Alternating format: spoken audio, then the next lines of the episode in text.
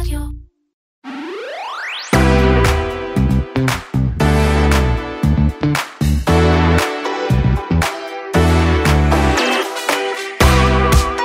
שנים חיכינו שמישהו יבוא ויוריד את פייסבוק, והנה הגיע סוף סוף טיק טוק, ומתחילה לקרקס את הרשת החברתית הוותיקה, בעיקר בזה שהיא... לא, שאי אפשר להגיד גונבת, כי מעולם לא היו שם, אבל לוקחת את כל המשתמשים הצעירים שפייסבוק כל כך חושקת בהם, והיא כבר עושה שינויים גם תרבותיים וגם אה, במוח שלנו, אפשר להגיד. נכון.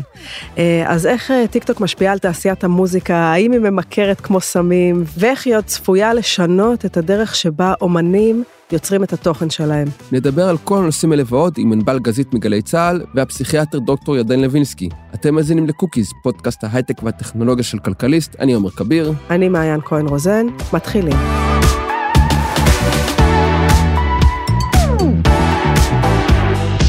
מעיין, שנינו נדבר בערך אותה תקופה. ואם אנחנו היינו עושים אותו דבר כשהיינו ילדים, אז אה, רוב הזמן העברנו מול ערוץ MTV לראות קליפים, מייקל ג'קסון ומדונה וכל מה שהיה בשנים הטובות שעוד ידעו לעשות מוזיקה טובה באייטיז וגם קצת בניינטיז. כן. MTV היום בעיקר יש אה, תוכניות טראש ריאליטי.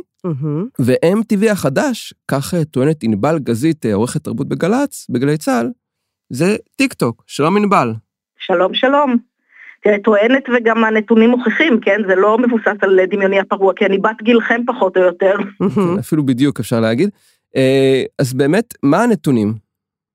תראה, בסוף אה, הדור, מה שנקרא הצעיר, ואנחנו מדברים היום על בני אפילו תשע, אבל בוודאי 12 עד אה, 20, 30, וכל חודש שעובר אה, הגיל בטיקטוק עולה, הם נמצאים שם. עכשיו מוזיקה פופולרית, כמו שאנחנו יודעים, אתה לומד ותואם איפשהו בין אזור אה, העשרה, בגיל 35 אתה כבר, אתה כבר מפסיק אה, לאהוב שירים חדשים, לשמוע אומנים חדשים, זה קורה הרבה פחות, אלא אם אתה עובד בזה.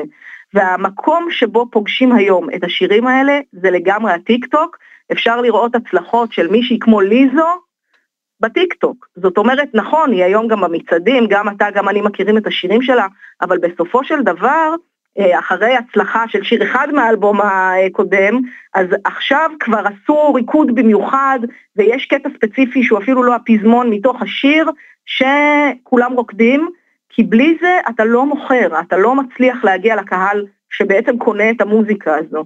וזה אה, כוח אדיר שיש לטיק טוק, אה, זה פשוט גם עניין של נראות. הזכרת את MTV, למה אהבנו את MTV? כי זה לא היה לשמוע ברדיו, זה היה לראות איך מדונה מתלבשת. אגב, היום אם תעקבו אחרי הטיק טוק של מדונה, זה קרינג' בלתי נתפס. אני. עוקבת, עומר, עומר, אה, לא, אני עוקבת, מכירה את כל השירים החדשים של ליזו, לא, לא עושה את הריקודים אמנם, אבל אה, מכירה את כל השירים, אחלה שירים. נכון, מדונה, פשוט הייתי חייבת אה, להתערב ולהגיד שמדונה זה באמת, וואו, קרינג', הלוואי לא שלא הייתי להאמין. רואה את זה, כן. בדיוק. עכשיו חבל, כי היא הייתה יכולה, ויש ז'אנר שלם בטיקטוק של סבתות ציניקניות, נכון. מצחיקות, אבל היא לא שם. היא מנסה להיות ליזו ואין לה כבר את הדבר הזה. עכשיו אמרת שאת לא רוקדת, אבל את יודעת איך הולך הריקוד של It's about damn time, ברור. או To be loved, את יודעת איך זה הולך כי ראית כבר 20 אלף כאלה. נכון. וזה אולי הדבר שטיקטוק עושה, בואו נתחיל מזה שפשוט האפליקציה היא נורא נורא נורא מושכת, כיף לעבוד איתה. זו כן. הרשת החברתית הראשונה שברגע שנפגשתי איתה, הבנתי למה זה מגניב. אני יכולה להיות יצירתית, אני יכולה לעשות דואט, וממש ככה קוראים לזה, עם סרטון של מישהו אחר, בלחיצת כפתור. ואז אין שום בעיה לייצר דבר על דבר על דבר, להרגיש שאני תורמת לפול היצירתי הזה שכולם משתתפים בו, ותוך כדי זה גם לייצר נגיד 50 מיליון או 60 מיליון או 120 מיליון האזנות לקטע, אגב, של 30 שניות מתוך השיר של ליזו. שוב, It's about damn time, השיר נשמע די אחרת ממה שהיה הריקוד. נכון. ענבל, טיק טוק כן. החליפה באיזשהו מקום, באיזשהו מובן את המקום של יוטיוב אה, הייתה בו לפני עשור, כי חושבים על אומנים כמו סטטיק ובן אל ז"ל, או נועה קירל, הם צמחו ביוטיוב, וגם אה, נונו, אני חושב, אה, צמחה ביוטיוב יותר מאשר בטיק טוק. טיק טוק זה יחסית, אה, מחליפה את יוטיוב, או שהיא משלימה אותה, או שהן עובדות ביחד? תראה, זאת שאלה של מה אתה בעצם מחפש, ויותר מזה, מה טווח הקשב שלנו היום. הילדים זה הולך ופוחת, כמו שאומרים. מה שאתה יכולת לשמוע במשך שלוש דקות שיר, היום קשה הרבה יותר. אני הייתי משווה את זה בין הכותרות באתר לבין הפושים. טיק טוק זה הפושים. אגב, הם מנסים לשנות את זה היום. היום אתה כבר יכול לעשות סרטונים של שלוש דקות, של עשר דקות בטיק טוק, אתה יכול לעשות לייבים אינסופיים בטיק טוק, אבל בסוף זה היה 15 או 30 שניות של ממש המשפט שהכי תופס את האוזן מתוך השיר. ובמובן הזה, אה, זה, זה ממכר. עכשיו, אם נניח לרגע הצידה את העובדה שזה התחיל בתור משהו מוזיקלי, טיק טוק תפס את המקום של יוטיוב בעיניי בתור מקום אה, ללכת בו לאיבוד. אני יודעת על עצמי, אני נכנסת לטיק טוק, אני אחרי שעה מרימה עיניים פעם ראשונה מהטלפון, כי האלגוריתם שלו יודע לכוונן את עצמו אליי כל כך טוב, שאני רואה סרטים של עשה זאת בעצמך, וקצת קטעים מראיונות עם uh, כוכבים, ושירים שאני אוהבת וריקודים מגניבים, ובפעם המיליון את השיא שנטי עושה משהו, אבל זה מעניין אותי, הוא קורא אותי היטב, אז אני באמת הולכת שם לאיבוד. ליוטיוב אני הולכת היום כדי למצוא משהו ספציפי. אני לא אעשה פליי ואתן לו לרוץ אוטומטית. כי זה כבר לא מכוונן מספיק טוב אליי. וזה רע מאוד ליוטיוב, כי הרבה מהצפייה באתרים האלה מגיעה לא מהבחירה, אלא מהצפייה הנגררת, מהשרשור של סרטון של הצפייה האוטומטית. תראה, ביוטיוב זה פשוט תמיד היה קצת פחות מוצלח, האלגוריתם שלהם לא כזה טוב. בסוף כשאני מחפשת, ושוב, בגלל תפקידי קורה לי לא מעט, שאני הולכת לראיונות ב late nights האמריקאים, כן? כי אני רוצה על הסרט החדש של מי שזה לא יהיה, לקחת את הסינק של ג'וליה רוברטס, אוקיי? בסוף הסרטון הזה עם ג'ימי פלון הוא יראה לי ראיון אחר של ג'וליה רוברטס עם ג'ימי קימל.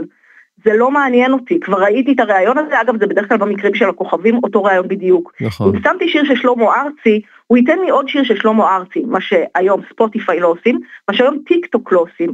הם יודעים לגוון את רשימת ההשמעה טוב יותר. יוטיוב היום זה כדי ללכת ולראות את הדבר המלא. זאת אומרת, אם בטיקטוק ראיתי קטע מצחיק ממש, אגב, הוא באמת מצחיק, של צ'ארלי פוס, כשהוא סיפר על איך הוא עשה את, אה, את Light אה, Switch, הוא בא והתראיין אצל ג'ימי קימל והראה את השמיעה האבסולוטית שלו.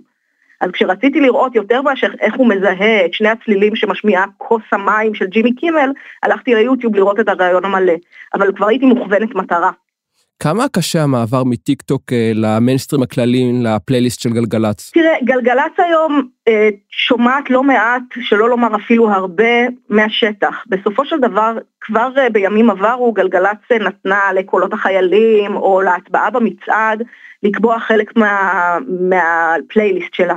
אבל עכשיו מה שקורה זה שאתה מגלה שלמשהו יש באמת עשרה, עשרים, שלושים מיליון צפיות והאזנות. והוא נכנס לפלייליסט גם אם הוא לא עבר את הישיבה המסודרת.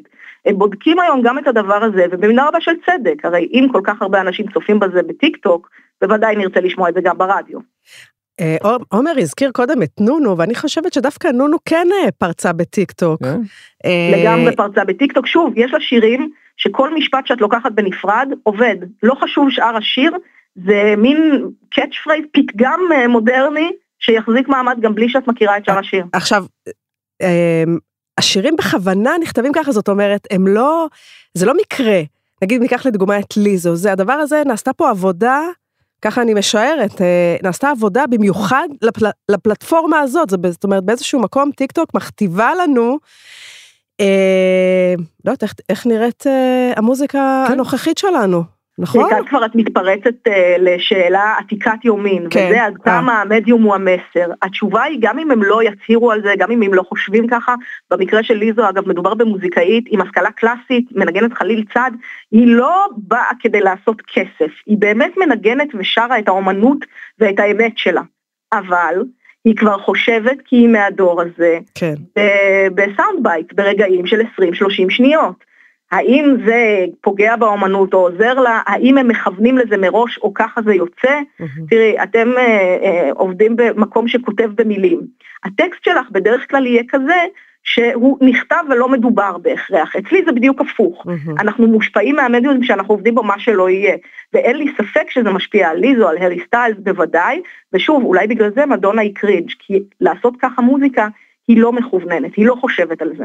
טוב, אה, ענבל, זה היה ממש אה, מרתק, תודה רבה.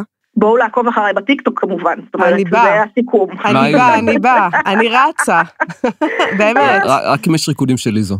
אני לא רוקדת. אין על הריקודים של ליזו. די, עומר, נכון. הגיע הזמן, הגיע הזמן שגם אתה תתחבר לפלטפורמה. את יודעת, אני נכנס לטיקטוק כמה פעמים כן. ואני נהנה, אבל לא מספיק, אני אף פעם התחברתי לוידאו, המוח שלי מחווט אחרת. טוב, יש לי טיקטוק, טוב, אני נכנס לפעמים. טוב, נדבר על זה. תגידי, יש... אנחנו פשוט נמליץ לך על סרטונים ספציפיים שמהם כבר לא תוכל תן לי להתנתק. לסדר לך כמו את עמנואל האלגוריתם. מהחווה המהממת, שהוא באמת, האמו הבלתי אה, כן. כן. וואו, אני יותר מדי שעות בטיקטוק, אני מכירה כל רפרנס, כאילו, אני, אה, איזה, התירס, הכל, אין, אין דבר, כאילו, אני וואי, שעות. התירס זו כן, הבטה. כן. מעולם- לא הרגשתי כל כך זקן בחברת אנשים בני גילי. לא, אבל, אתה יודע מה? כי זאת שפה, בטיקטוק יש שפה, לפעמים אני מרגישה שאנשים אחרים לא דוברים את השפה הזאת, אין להם מושג בכלל, כאילו, העולם הפנימי שלי, אני לא יכולה לחלוק אותו עם אחרים, רק עם אנשים כמו ענבל, אז תודה ענבל שאת... אה, אז ורק נגיד שבישראל הדבר הזה עוד בחיתוליו, זאת כן. אומרת דווקא הדברים שציינו עכשיו לא קיימים בישראל, זה יותר פלטפורמה מוזיקלית, ולאט לאט לדעתי גם דברים כמו עמנואל, גם דברים כמו אסקון, יגיעו גם אלינו, תודה רבה ענבל. בשמחה. תודה, ביי. ביי.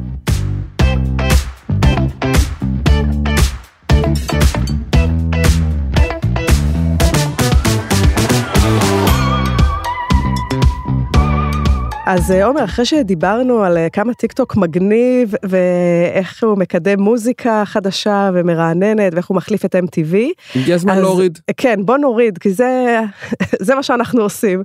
אה, נמצא איתנו אה, דוקטור ירדן לוינסקי, יועץ פסיכיאטרי הראשי, חטיבת הקהילה אה, בכללית.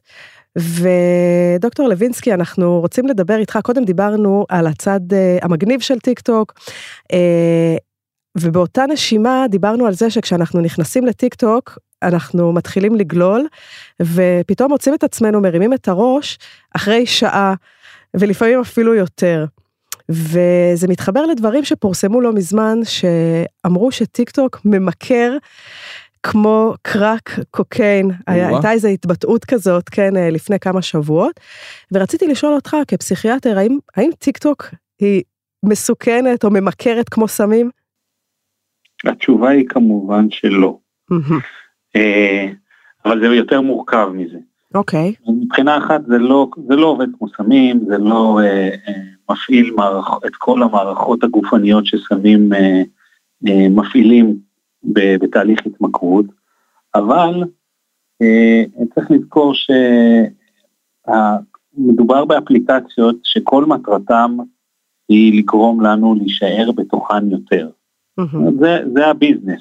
כן, והאלגוריתם של טיק טוק שלמד מהאלגוריתמים הקודמים אה, לפניו של אה, טוויטר ואינסטגרם ופייסבוק ודורות של אלגוריתמים קודמים אה, עושה פשוט את העבודה בצורה יותר מהירה ויותר מדויקת ומכיוון שאנחנו משועממים ומעוניינים להעביר את הזמן אז אנחנו מקבלים כל הזמן לפנים דברים שהם מותאמים באופן אישי עבורנו, מקבלים סיפוק מיידי, אה, וסיפוק מיידי גורם לנו לרצות להמשיך לעשות עוד.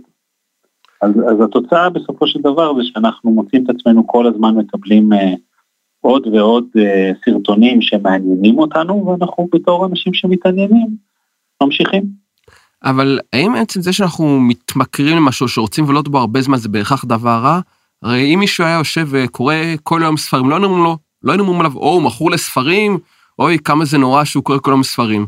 אבל רשתות חברתיות, מסכים, הראו לנו דווקא תגובה יותר שלילית לגבי זה שמישהו יושב מולם שעות. למה ההבדל הזה?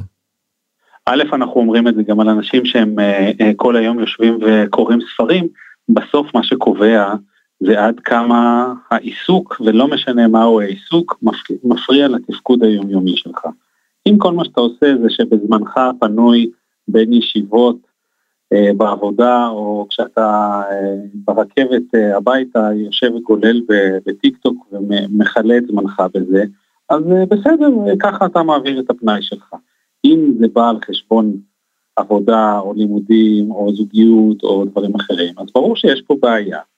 Uh, הנקודה היא שאנחנו, כולנו פה שוכחים שאת הדיון הזה אנחנו ערכנו, דיון זהה לזה ערכנו לפני חמש שנים, כשפייסבוק uh, הפכה להיות uh, הפלטפורמה הדומיננטית, ובדיוק את אותם דברים אמרנו גם אז, והיום אנחנו אומרים את זה על טיק טוק, ובעוד חמש שנים אנחנו נגיד את זה על פלטפורמה אחרת. בסופו של דבר זה עניין של גבולות. אם אנחנו אה, מאבדים את, את הגבול שלנו ושוקעים יותר ויותר לתוך פלטפורמה, יש לנו בעיה, בהחלט. דוקטור לוינסקי, אני ראיתי כמה פעמים בטיק טוק, יצא לי להיחשף לאנשים שחושפים את ההתמודדות עם האתגרים הנפשיים שלהם בפלטפורמה, ואני רואה יותר ויותר פתיחות לדבר על התמודדויות נפשיות. האם זה נותן לגיטימציה? האם זה דבר טוב, או שאולי דווקא זה יוצר אפקט הפוך, לדעתך? אני חושב שבסופו של דבר גם זה מורכב. Mm-hmm. מצד אחד, אה, הטיקטוק מלא בסרטונים של אנשים אה, בכל מיני מצבים, בין היתר אנשים ב, שמדברים על מצבם הנפשי, יש פיד שלם של אנשים שמצלמים את עצמם מתוך האשפוז במחלקה הפסיכיאטרית, והם מדברים על זה בפתיחות, ובמובן הזה הרשתות החברתיות מאפשרות לגיטימציה אה, לדבר על כל נושא שבעולם ולמצוא את, את הקבוצה של אנשים שנוח לך לדבר איתם על הדברים האלה, וכאן אה, זה נותן אה, היבט חיובי. באותה מידה אפשר גם להסתכל על זה שאנשים שהם במצב נפשי קשה ונחשפים יותר ויותר לסרטונים בעלי תכנים אולי שאנחנו יכולים לקרוא להם שליליים של פגיעה עצמית או אובדנות, אז האלגוריתם הכל כך משוכלל אה, אה, יכול למשוך אותך לתוך החור הזה ויראה לך יותר ויותר סרטונים שהם אה, מעניינים אותך כי אתה עכשיו במצב נפשי קשה ו, ו, ויציפו אותך בעצם בתכנים של פגיעה עצמית או אובדנות. זאת אומרת, הם יכולים להחמיר את המצב שלך.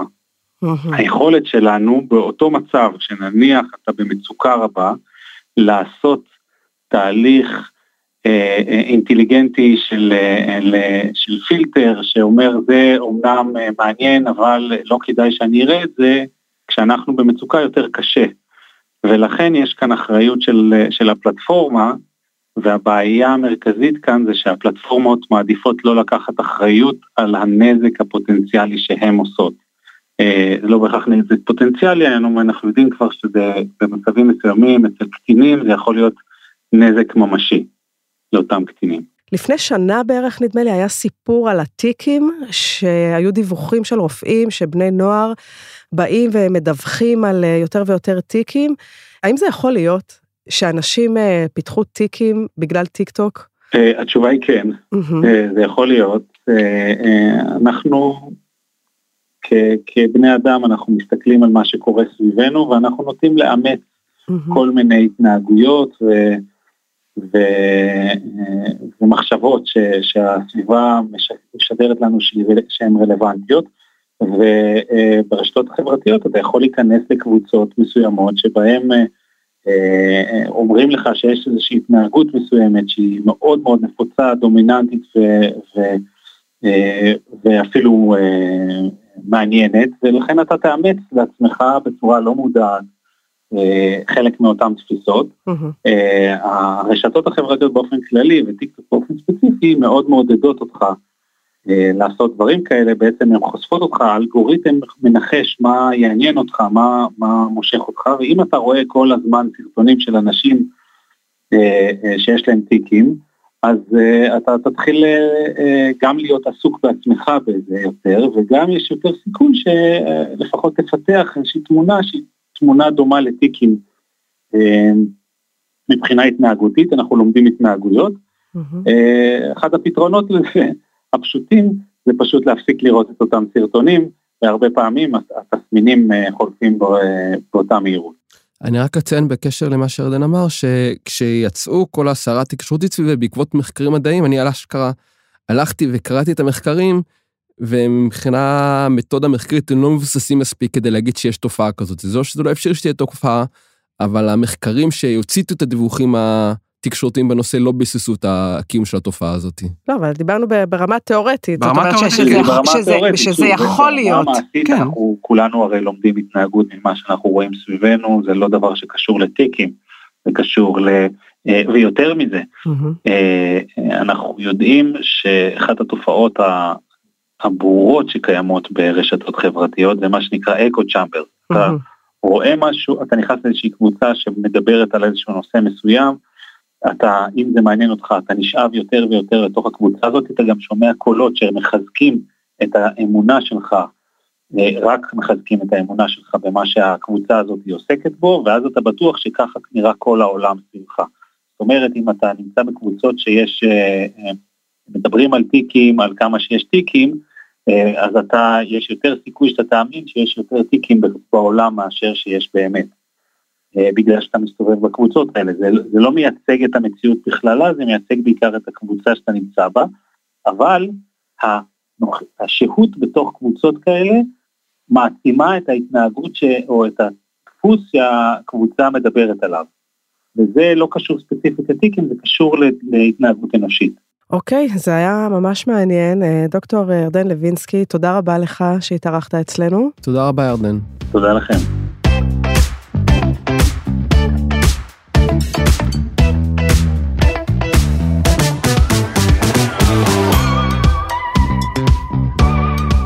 ומה cookies אנחנו עוברים לקוקיות, הדברים או ההמלצות שעשינו את השבוע. מעיין, הקוקייה שלך. אז הקוקייה שלי, אני רוצה... אה, הקוקייה שלי היא בעולם שבחוץ, אני יודעת שלפעמים אנשים שרואים את הסרטוני טיק טוק שאני מעלה, בטוחים שאני לא יוצאת מהבית וכל היום עסוקה רק בצילום סרטונים, אז לא, אני יוצאת מהבית. ובאחד אה, מימי החגים אנחנו נסענו למקום שנקרא פארק אוטופיה. אה, זה נמצא בקיבוץ, אה, אני לא זוכרת בדיוק, אני לא זוכרת את שמו, זה על יד איפשהו בין נתניה לחדרה. אבל אה, רוצה לתת המלצה על המקום הזה, אבל עם הסתייגות קטנה. המקום הוא מאוד מאוד יפה, שם חממה של אה, סחלבים, אה, שמעוצבת בצורת ג'ונגל כזה, ויש חצר גדולה, ואתה יודע, ופינת חי, ומזרקות, וכאילו זה מקום ממש נעים לבלות בו שעתיים, ולא מאוד רחוק. רק יש לי הסתייגות אחת קטנה.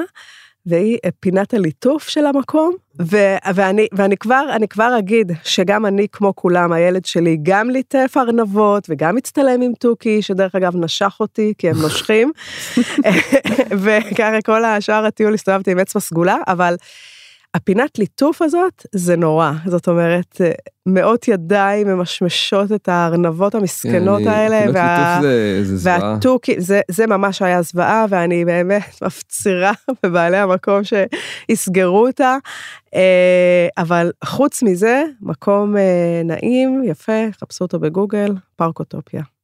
עומר, אז אה, מה ההמלצה שלך? טוב, אז התחילה עונה חדשה של סדרות. שר הטבעות, אם ראית, משעממת, כאילו, לא ברור עשו סדרה של מיליארד דולר ואין בה דקה אחת שהיא מעניינת ממש, וגם הספינוף של משחקי הכס לא כזו מעניינת, אבל כן סדרה חדשה שהתחילה ב Hulu Reboot, אה, מאחד היוצרים של משפחה מודרנית. אה, כמו הרבה סדרות היום, רוב הסדרות היום הם הרי reboot של סדרות קודמות, רק עכשיו עלה לפני זה שם עלה אה, reboot ל Quantum Leap, זינוק לאתמול, והסדרה הזאת לוקחת את כל העם של ה reboot ומפרקת אותו, זה הסדרה היא על הפקה של reboot, של סדרה מה nineties, אה, סליחה, סליחה, של סדרה לא מה nineties, סדרה מתחילת, מלפני 20 שנה, קומדיה מלפני 20 שנה, שבאים ועושים לה reboot, זאת אומרת, זה מאחורי הקלעים של ה reboot. אם הסברתי נכון, לא משנה. אה, יש שם את פול רייזר אה, באחד מהתפקידים המוצלחים שלו, יש שם את, איך קוראים לו? מייקל פיל? או השני? לא יודעת. לא משנה. יש שם עוד מיני שחקנים סמי מוכרים שאני לא זוכר את השמות שלהם, ואת הזה שגם היה ב Jackass, שגם עושה את תפקיד מוצלח למרבה ההפתעה, ג'וני נוקסוויל זה השם שלו. אמ, ושווה לראות אותה, זהו, אני קצת הסתבכתי כאן בזה. קומדיה, חצי שעה, יש כבר... מה השם תגיד שוב? ריבוט. ריבוט. ריבוט. אוקיי. ריבוט על ריבוט של סדרה. הבנתי, אוקיי. אוקיי. ואני לא, פשוט לא רוצה להגיד יותר מדי כדי לא לעשות ספוילרים, במיוחד הפרק הראשון. שיש פה גם בו יש כבר ספוילרים, אז uh, חפשו אותה בהולו שלכם, או איפה שאתם מורידים טורנטים.